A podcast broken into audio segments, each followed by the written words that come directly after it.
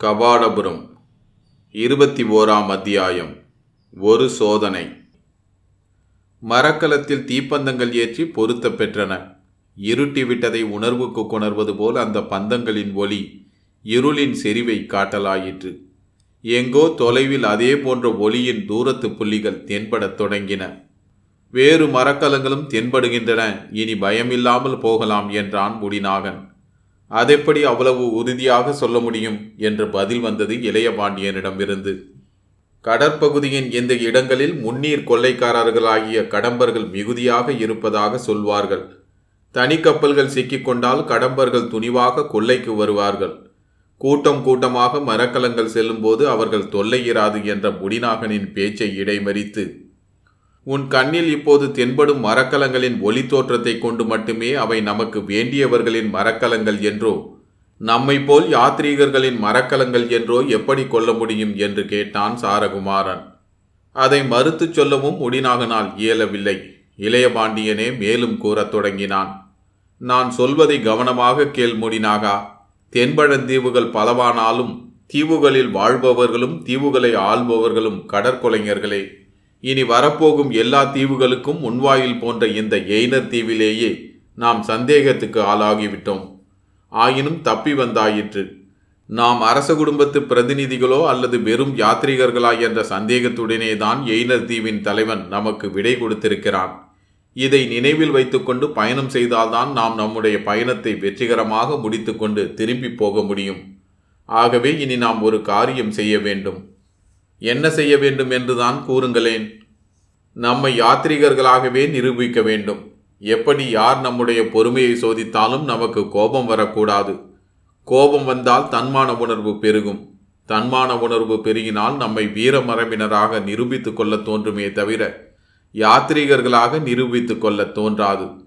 போரிடும் உணர்வு வெளிப்படுமானால் உயர்ந்த அரச குடும்பத்தைச் சேர்ந்த சத்திரியர்கள் இவர்கள் என்று தெளிவாக நம்மை பற்றி மற்றவர்கள் புரிந்து கொள்வார்கள். நாம் அதற்கு இடம் கொடுக்கக்கூடாது. ஆனால் அப்படி கோபதாபங்களுக்கு இடம் கொடுக்க வேண்டிய சந்தர்ப்பங்கள் தான் இனி நிறைய வரும் என்று தோன்றுகிறது. வீரத்தையும் காட்டக்கூடாது செல்வத்தையும் காட்டக்கூடாது. நம்மிடம் இருக்கும் விலையுயர்ந்த கபாடத்து முத்துக்களை வலிய எயினரிடம் வழங்கியது போல் இனியும் தொடர்ந்து வழங்கிக் கொண்டே போகக்கூடாது என்று எனக்கு தோன்றுகிறது. அதுவும் கூட ஒரு நிலைமைக்கு மேல் நம்மை சந்தேகத்துக்குரியவர்களாக்கி காட்டி கொடுத்துவிடும். யாத்ரீகர்களிடம் எவ்வளவு முத்துக்கள் தான் இருக்க முடியும்? இதைத்தான் நான் முன்பே கூறியிருக்கிறேனே. யாத்ரீகர்கள் என்ற போர்வைதான் நமக்கு பாதுகாப்பானது. அதில் சந்தேகமே இல்லை. ஆனால் இவர்களுடைய அன்பையும் மதிப்பையும் பெற நம்முடைய கபாடத்து முத்துக்களை அழிப்பது பயன்படுமானால் நாம் அதற்கு தயங்குவானேன்? தயங்க வேண்டிய அவசியம் எய்னர் தீவில் இறங்கிய வேலையில் நமக்கு இல்லை முடினாகா? ஆனால் இனி அப்படி தயங்கி ஆக வேண்டிய அவசியம் இருக்கிறது.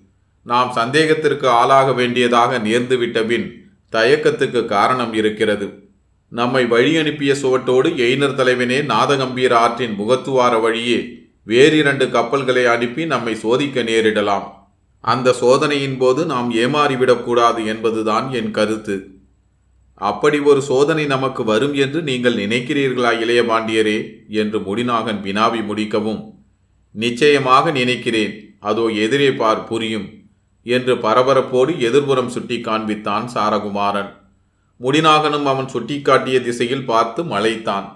வழியே மறித்தாற்போல் கடலில் பக்கத்துக்கு ஒன்றாக இரண்டு மரக்கலங்கள் நிற்பதும் அவற்றிலிருந்து தீப்பந்தங்களோடு சிறு சிறு படகுகளில் பிரிந்து இறங்கி ஆட்கள் வியூகம் வகுத்தாற்போல் கடலில் தென்படுவதும் நல்லதற்கு என்று படவில்லை. முடிந்தவரை கபாடபுரத்து அரச சின்னங்களை மறைத்து வை முத்துக்களை மரக்கலத்தின் கீழறையில் கொட்டி ஒழித்துவிடு. ஒரு பாவமும் அறியாத யாத்ரீகர்கள் போல நடிக்க இனி நீயும் நானும் துணிய வேண்டும். வலியையனின் அன்புக்குரிய விருந்தினர்களாக இருந்துவிட்டு வேறு தீவுகளுக்காக பயணத்தை தொடர்வதாக அவர்களிடம் கூறுவோம்.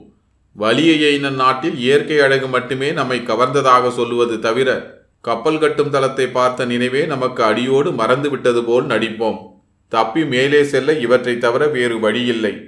இவற்றை கொண்டே தப்பி மேலே சென்று விடலாம் என்பதற்கும் உறுதியில்லை என்றான் இளையபாண்டியன் இது இப்படித்தான் நடக்கும் என்று எப்படி பொருத்தமாக உங்களால் அனுமானம் செய்ய முடிந்தது இளையபாண்டியரே என்று முடிநாகன் வியந்தான். ஏதோ மனத்தில் தோன்றியது அதற்கு விளைவு இருக்கும் என்றும் நம்ப முடிந்தது. நான் நினைத்தபடியே இப்போது நடக்கிறது. வழிமறித்து கொண்டு நிற்கும் கலங்களை மீறி நம் மரக்கலத்தை செலுத்த வேண்டாம். இங்கேயே அடங்கி பணிவது போல் நிறுத்த ஏற்பாடு செய். நமது மரக்கலம் நின்றவுடனே அவர்களே கோபாவேசமாக வருவார்கள். பணிவாகவே பேசுவோம். வலியையனின் விருந்தோம்பும் பண்பை புகழ்வோம் என்று நடக்க வேண்டியவற்றில் பரபரப்பு காட்டத் தொடங்கினான் சாரகுமாரன். முடிநாகனுக்கு அந்த முன்னெச்சரிக்கை வியப்பை அளித்தது.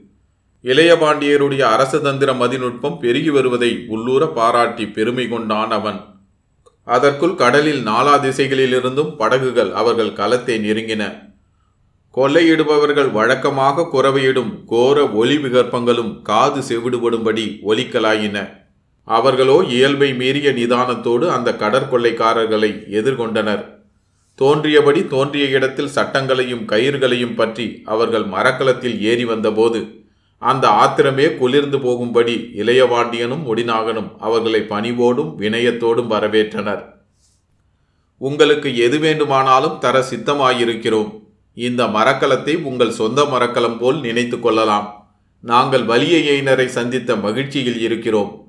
வலியையினரை போல் வெறும் யாத்ரீகர்களிடம் இவ்வளவு அன்பு காட்டுகிற கனிவு வேறு யாருக்கு வரும்?